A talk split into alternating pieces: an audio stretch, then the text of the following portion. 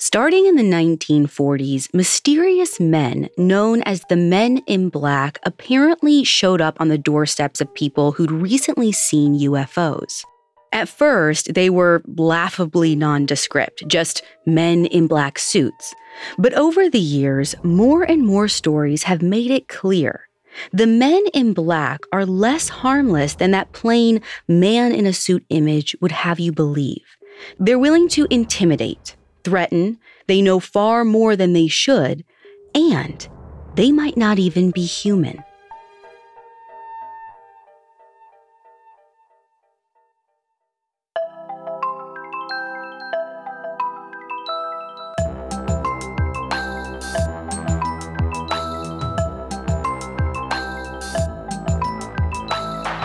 This is Supernatural, a Spotify original from Parcast. I'm your host, Ashley Flowers. Every Wednesday, I'll be taking a deep dive into a real unexplained occurrence to try and figure out the truth. You can find all episodes of Supernatural and all other Parcast originals for free on Spotify. This week, we're looking at the Men in Black, a mysterious organization of threatening, perhaps even alien men whose purpose seems to be keeping UFO sightings quiet. But if that's their aim, they haven't been very successful. In fact, they've become a central part of UFO lore. We'll have all that and more coming up. Stay with us. This episode is brought to you by Anytime Fitness.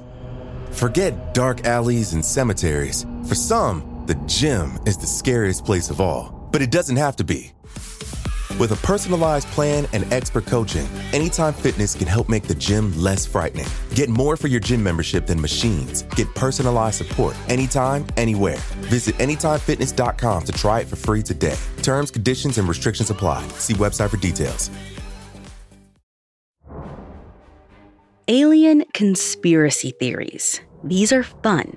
They can be difficult to prove since they often rely almost exclusively on firsthand testimony but they can be just as difficult to disprove, especially in cases where you keep getting more sightings, like with the Men in Black. Since this huge amount of sightings is what makes the Men in Black so compelling, we're going to be doing something a little different today. We're going to look at a couple of the most famous and interesting stories around these guys. So, of course, that means starting with the first ever man in black sighting back in 1947.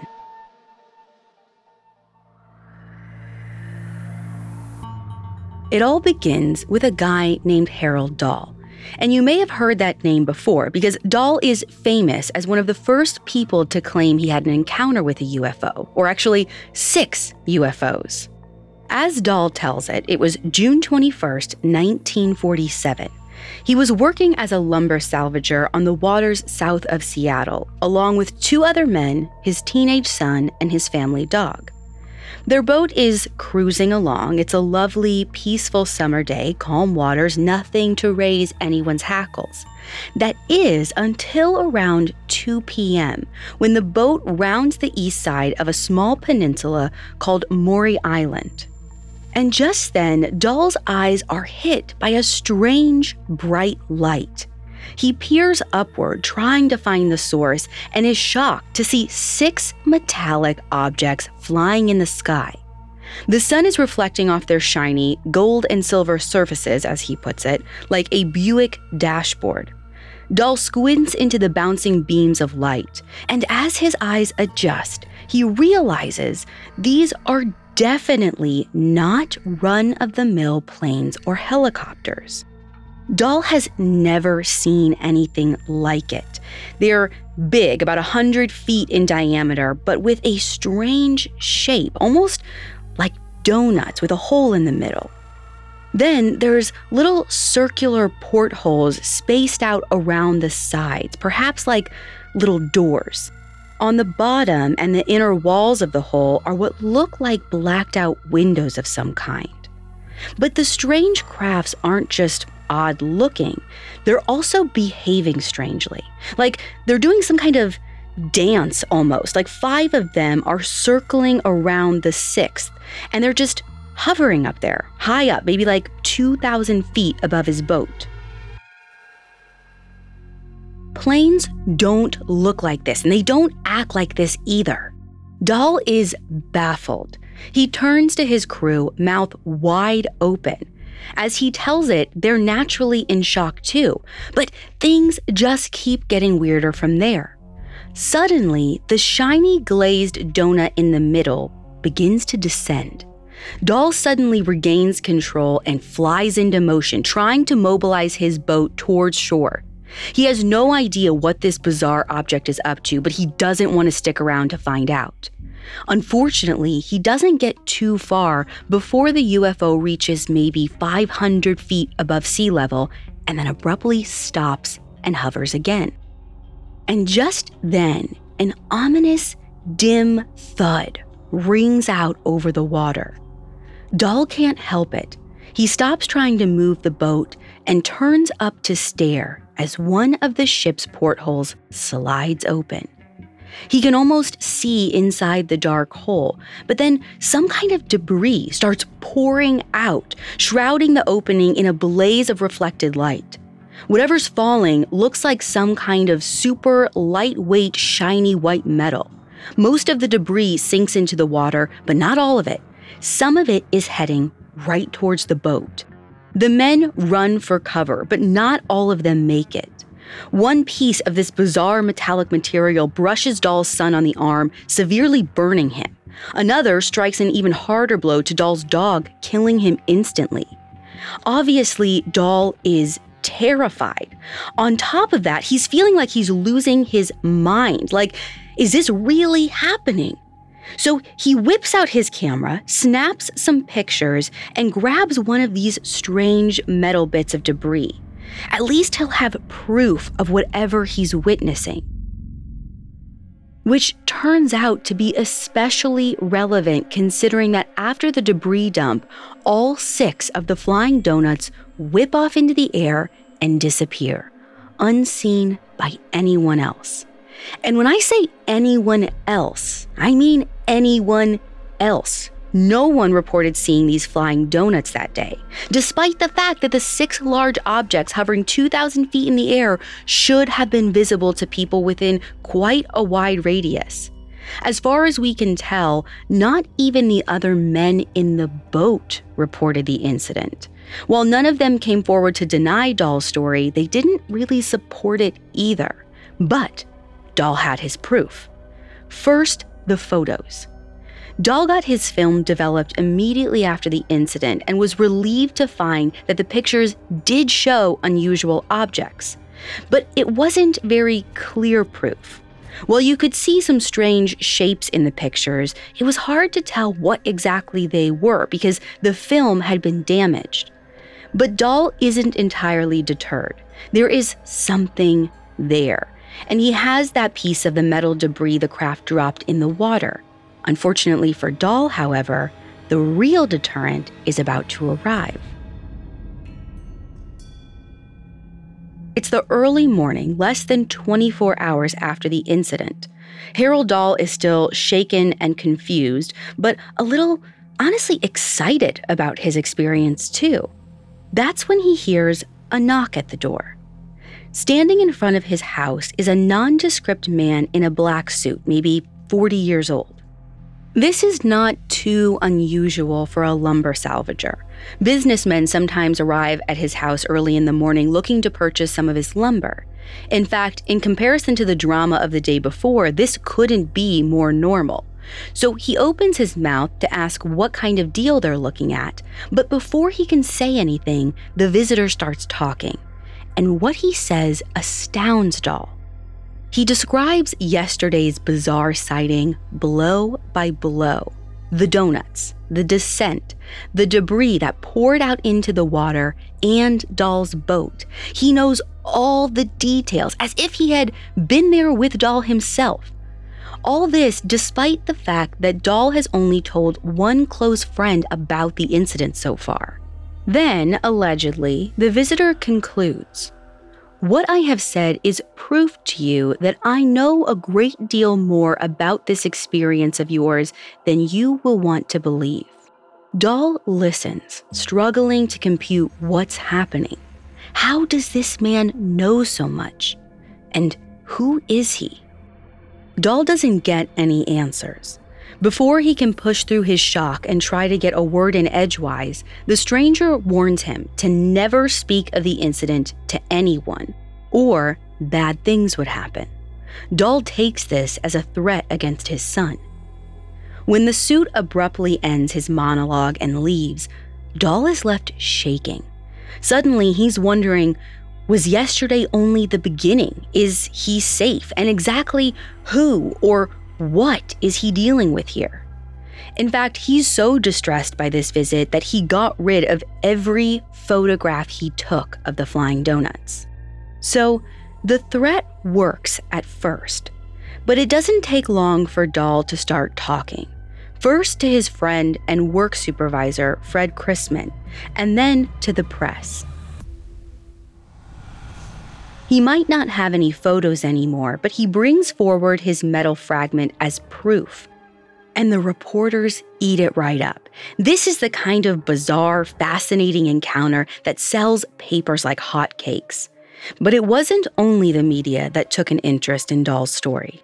Later in the summer, a joint Air Force and FBI team looked into his claims and concluded that Dahl had fabricated the story of the six flying donuts. Dahl's only proof, his metal fragment, turned out to match the slag from a local metal smelter. He'd probably made it all up for a little bit of fame. Or so the feds concluded. Obviously, it's pretty easy to follow the government's lead and dismiss Dahl's story. There are plenty of unconvincing elements to it, like the fact that no one else ever reported seeing flying donuts that day. But that man in black does sound a fair bit like a classic 1940s Fed, right? And if the government was trying to cover up something around Maury Island in June 1947, alien or otherwise, it would be in their interest to discredit anyone who saw it. This possibility gets more compelling considering what happened after Dahl's story went public. UFO sightings ramped up, and Dahl's mysterious, intimidating, alarmingly knowledgeable men in black kept showing up after those sightings, silencing witnesses. But some of those men in black didn't just show up after UFO sightings, they actually seemed extraterrestrial themselves. Coming up, the men in black return, this time looking a whole lot less human. Hi, it's Kate from Parcast Network. If you haven't had a chance to check out the entertaining new podcast, Blind Dating, now's the time to binge what you've missed before catching all new episodes every Wednesday. In this Spotify original from Parcast, we're expanding the places you can meet your match with a twist you'll never see coming. Join host Tara Michelle as she introduces one hopeful single to two strangers in a voice only call. Through a series of illuminating games and questions, the trio will get to know one another without the distraction of appearances. But once the cameras are turned on, is personality still enough for these strangers to fall for each other? Or will they say farewell? Connect with new episodes of Blind Dating every Wednesday. You can find and follow Blind Dating free on Spotify or wherever you get your podcasts. This episode is brought to you by Anytime Fitness. Forget dark alleys and cemeteries. For some, the gym is the scariest place of all, but it doesn't have to be. With a personalized plan and expert coaching, Anytime Fitness can help make the gym less frightening. Get more for your gym membership than machines. Get personalized support anytime, anywhere. Visit AnytimeFitness.com to try it for free today. Terms, conditions, and restrictions apply. See website for details. Now back to the story. Albert Bender is a fascinating character. In the 1960s, he founded the Max Steiner Music Society, a respected international music group. It counted industry heavyweights like John Wayne and Fred Astaire amongst its members. But first, he was a UFO researcher or ufologist, and in that capacity, he founded another organization, the International Flying Saucer Bureau. The Bureau collected information on UFO sightings and then published them in a magazine called Space Review. In 1952, the Bureau and its magazine launched and were going surprisingly well during their first few months. Bender was receiving tons of enthusiastic reports from ufologists and curious citizens who were coming out of the woodwork with their sightings in the wake of Harold Dahl's well publicized UFO encounters. But all that changed on the night of July 30th, when, according to Bender himself, he received a call. The line was silent, but like eerily silent. Bender felt something on the other end, although he couldn't say what. As he stood there at the phone, waiting for someone to speak, that strange, eerie feeling got increasingly tense. So intense, it felt physical. Suddenly, his head exploded in pain as if some kind of dangerous vibrations had raced through the power lines and right into his brain. Immediately, Bender hung up the phone. He'd never had a headache like this. He felt like he might collapse. But he made it to bed, and the strange experience retreated into the past. That is until November. This time he was at the movie theater, eyes on the screen, when out of the corner of his eye he saw something flicker. A human like form seemed to materialize out of nowhere in a nearby seat. This form was well dressed in dark clothes. Bender, as a ufologist, couldn't help but think of the men in black. But what Bender really noticed were his eyes. They seemed to glow like flashlights. He's stunned. He can't help but stare. But then, that same dizziness he'd experienced on the phone struck once again. He has to close his eyes for a moment to fight the nausea, and when he opens them, the strange, shadowy figure has vanished. Bender is reeling from the encounter, but he doesn't have time to restabilize and calm down. He keeps having similar sightings for months, these strange, nausea inducing men start showing up everywhere he goes, day and night home, the sidewalk, grocery stores, and he keeps smelling brimstone in his office. The migraines that accompany these encounters start getting worse too. This agonizing state of affairs continues until mid 1953, when the chaos culminates with a visit from three mysterious men in black suits at his house. Bender has just brushed his teeth. He's puttering around his room, getting ready for bed, pleased that he's gotten through the day without any strange occurrences, and hopeful he'll have a nice, peaceful sleep. But no. As it turns out, the day is not quite over yet. A prickly feeling starts to tingle at the base of his neck. His eyes start to water. Blue lights are suddenly swirling around the room. He's dizzy, his eyes are throbbing, and he throws himself onto the bed and feels his body turning icy cold. Then abruptly, the room goes dark. Three shadowy figures in black clothing appear, but they're not just standing there, they're floating several feet off the ground. And while their faces are shaded by hats, one feature stands out their eyes, illuminated like flashlights in the dark. Those eyes feel like they're boring holes right into Bender's soul. The pain behind his eyes intensifies, and then he realizes they're talking to him in his mind and they're telling him that he had to stop his UFO research immediately. He was getting too close to their secrets. It would be dangerous to continue, very dangerous indeed. And then they disappeared. Bender was left sweaty, exhausted, and terrified, but also a little bit excited. He was obviously on the verge of a major breakthrough with his research if aliens themselves, dressed as men in black, thought they needed to shut down his work to keep their secrets safe. But he couldn't tell his fellow ufologists the details of the visitation or the reason for it. He suspected the men in black wouldn't like that. So he decided to do as the aliens told him, at least on the surface, and shut down his UFO publication with an ominous note reading We would like to print the full story in Space Review, but because of the nature of the information, we are sorry that we have been advised in the negative. We advise those engaged in saucer work to please be very cautious. Still, Bender wasn't going to give up on his passions completely.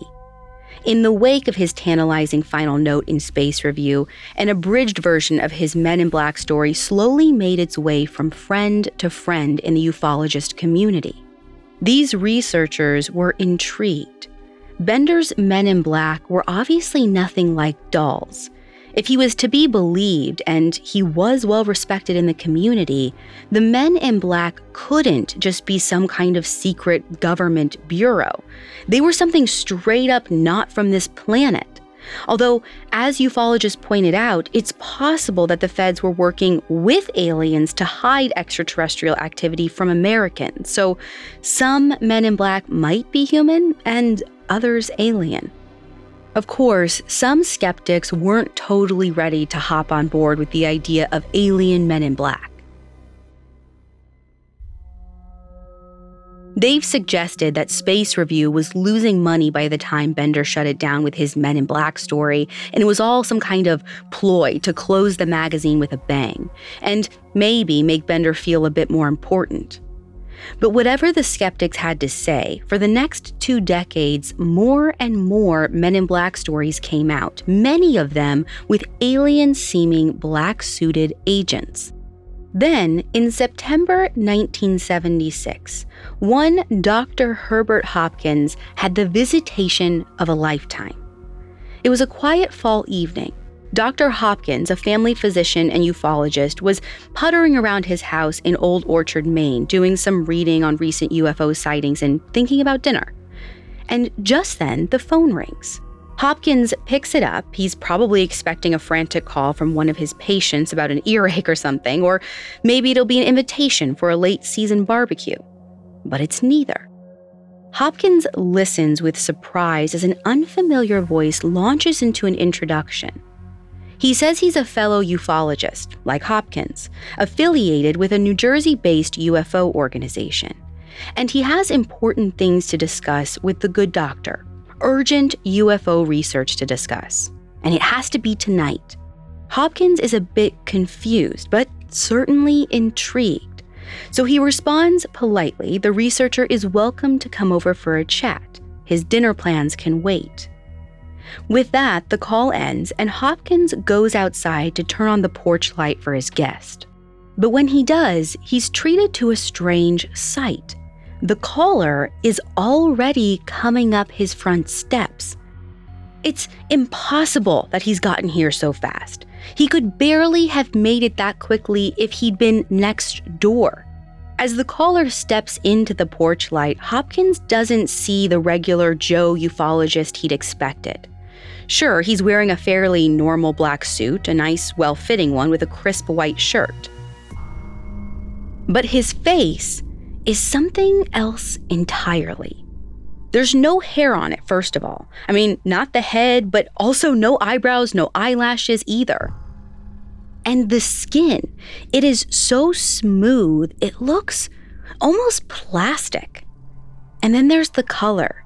His skin is just too pale. The only dash of pigment is a pair of almost comically bright red lips. Hopkins stands stock still. He doesn't know who or what this is, but he's sure of one thing it isn't human. Hopkins is terrified, but the figure is getting closer. And in the panic of the moment, he does something that sounds bananas. He invites this humanoid inside. where he sits right down across from it in his quiet little living room. In a chilling, monotone, robotic voice, the strange being launches into discussions of Hopkins' UFO research, particularly the recent sightings he's currently looking into. Hopkins, in some kind of terrified, disoriented thrall, responds honestly. He is completely lost. He has no idea how his visitor knows so much about his ufology work, but he's going to go along with it after all, doing just whatever it says seems like his best way for getting through whatever this experience is alive. Meanwhile, the creature isn't giving anything away in terms of whether it's here to do Hopkins harm. It sits oddly, almost impossibly still as it questions him. So when the creature tells Hopkins to take out a penny, put it on the table, and watch it, he does. Now, bear with me, people. This ride is about to get even wackier because this is how Hopkins later described what happened next. Quote, the penny started to develop a silver color instead of copper. And then the silver became bluish, and the penny was getting quite fuzzy, out of focus, blurred. And then it simply was gone. It slowly dematerialized. End quote. That was enough to throw Hopkins into a total frenzy. But luckily, the strange man in black left the house soon after with an ominous warning. Hopkins was to destroy all his UFO research immediately. Now, Hopkins had his medical practice going on as well as his ufology research, but ufology was his passion, the thing that he spent all his free time doing day, night, weekends, holidays, whatever. So it means a lot that he did what the man in black said. He was so terrified, he destroyed his research, and it never saw the light of day. After that, he never heard from the men in black again. In the aftermath of Dr. Hopkins' strange story in the 1970s, men in black sightings only continued, some of them terrestrial, some extraterrestrial. Explanations for these elusive, inconsistent men in black proliferated amongst the alien curious, some connecting the terrestrial or extraterrestrial varieties, others upholding one or the other as the real men in black. But after over half a century of confusion and conflicting wacky stories, one last tale offers a less speculative answer to the mystery. It's 2012, and a man named Richard Doty is sitting in a hotel room settling down for an interview. He's a retired Air Force Special Investigations officer. He was active in the 1970s and 80s. And he has a mind bending story to tell one about government conspiracy, aliens, and men in black, of which he apparently was one. Coming up, the men in black speak. Now back to the story. Air Force officer Richard Doty's story begins in 1979 with a successful electronics entrepreneur named Paul Bennewitz, Bennewitz was big in the ufology community, bigger than Bender, but he was also a successful businessman and scientist. His company, Thunder Scientific, worked with both NASA and the United States Air Force, which was convenient because Bennewitz lived just outside Albuquerque, New Mexico, right near the Kirtland Air Force Base. But Bennewitz doesn't just appreciate his house because it's convenient for his line of work. He's up in the hills and he gets great views, not just of the Air Force Base, but of the Manzano mountain range beyond it, too. Naturally, he spends plenty of time up on his rooftop deck, which is where he is one quiet evening in August 1979 when he sees something odd interrupting his view. Two lights are shooting up from the ground, they hover for a moment, then they fly off through the air around a mountain and disappear. Now, lights out in the desert always stand out. It's too stark a landscape for them not to. But what really catches Bennewitz's attention here is how fast those lights are moving. That can't be an aircraft, or at least not any aircraft he's ever heard of anyway, and he knows everything on the market. Bennewitz also knows that the desert has a strange way of playing tricks on your eyes mirages. Maybe he's just tired. The lights weren't as extraordinary as they appeared, or so he tells himself, until he sees them again the next night. This can't just be a mirage, not the same one twice.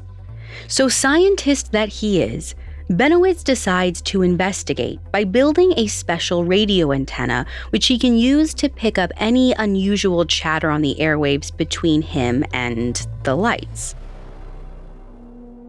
The investigation proves to be a success, a startling success. The antenna picks up bizarre noises. They're unlike anything he's ever heard. He's thrilled, but he's also no closer to understanding either the radio chatter or the mysterious lights. Everything is in some kind of code, and he has no idea what it means. As someone who's curious about UFOs, he's starting to get suspicious, and it's all making him nervous. So, like a good patriot and government contractor, Bennewitz does the logical thing. He goes to the people who might be able to unravel the mystery and are conveniently right across the street the United States Air Force. The Air Force seems interested in Bennewitz's findings, which is where Richard Doty comes in. He's the guy the Air Force connects Bennewitz with, and he immediately asks for copies of all Bennewitz's findings. After combing through them, Doty stays interested. There's some intriguing information in these files. So he gets the go ahead from his superiors to start working with Bennewitz. And then he asks to come visit Bennewitz at his home. First, they do a tour of Bennewitz's surveillance operation. Doty scribbles notes as he walks through the sophisticated setup of radios and monitoring equipment. He's impressed, as he tells Bennewitz this is no amateur rig. Bennewitz is flattered and offers Doty a seat as the tour comes to a close. Doty responds with a bit of casual banter, some questions about the equipment and findings, and then the Air Force officer drops a bombshell on his eager host. The feds agree with Bennewitz's private suspicions that his strange findings aren't of this world, they're extraterrestrial. From there, the Air Force, primarily through Doty, just continues to encourage Bennewitz's interpretations of every strange sighting or radio signal he picks up in the desert, telling him they agree. This has to be the result of alien activity. They even offered to fund his UFO research, with the condition that, in the interest of national security, he keep everything he finds strictly confidential. Over time, with this financial aid and verbal encouragement, Bennewitz's conclusions get wilder and wilder.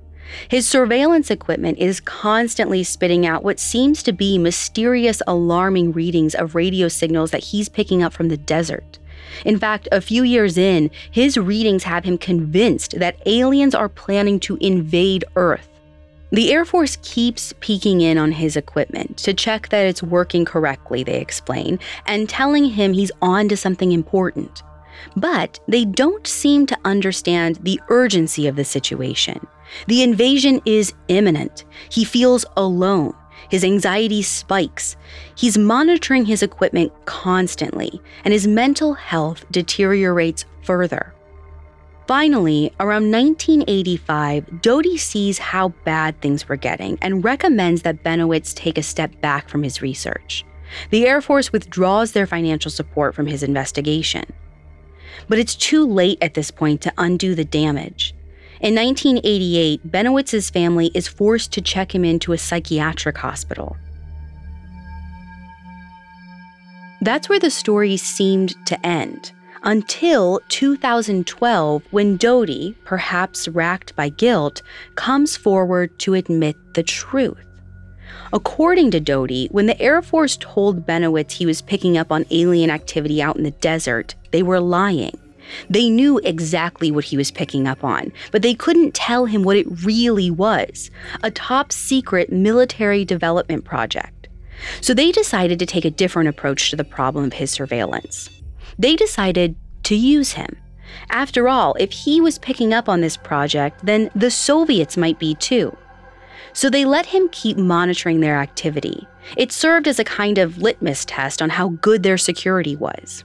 Then they tapped into his fascination with UFOs to make sure he didn't understand what he was picking up by convincing him it was alien. They used all kinds of methods for this, everything from psychological manipulation to tampering with his equipment.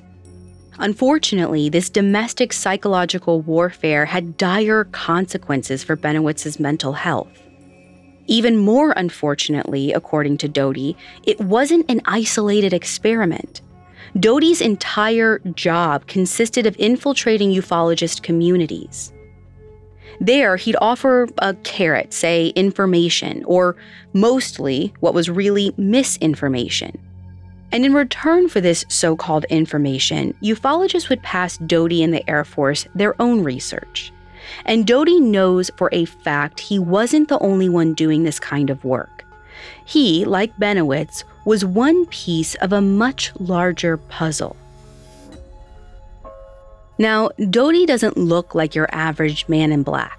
He's a very normal looking Air Force guy. And his methods are different confusion and misdirection instead of intimidation. But Doty's purpose is the same as those other agents.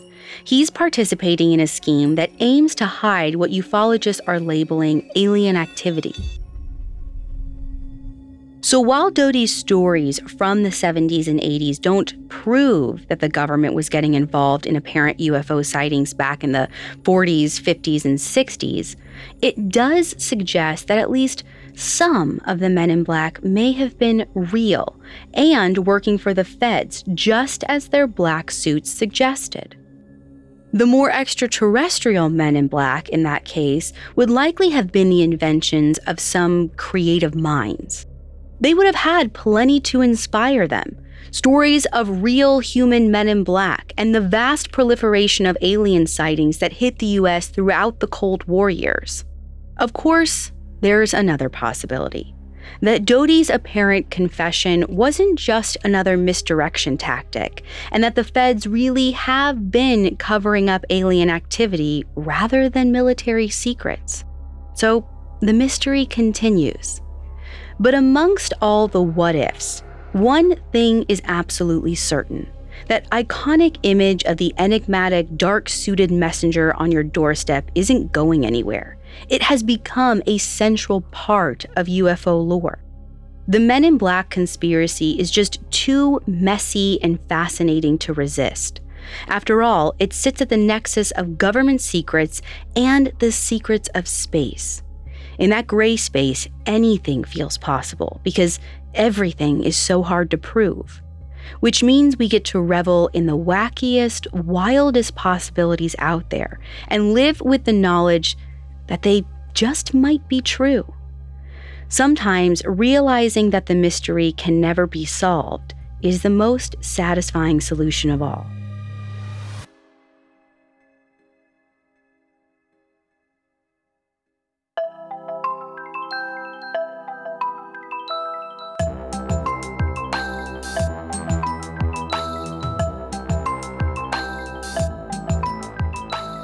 Thanks for listening. I'll be back next week with another episode.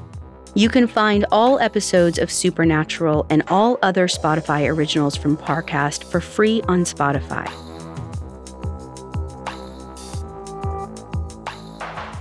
Supernatural stars Ashley Flowers and is a Spotify original from Parcast.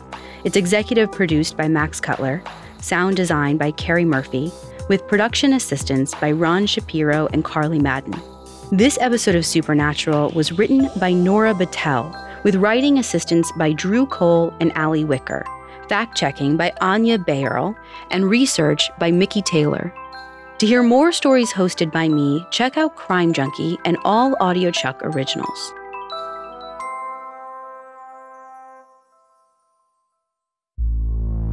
Hi, it's Kate again. Before you go, I want to remind you to check out the hit Spotify original from Parcast, Blind Dating. Every Wednesday, find out if there's more to love than just looks. Follow Blind Dating free on Spotify or wherever you get your podcasts.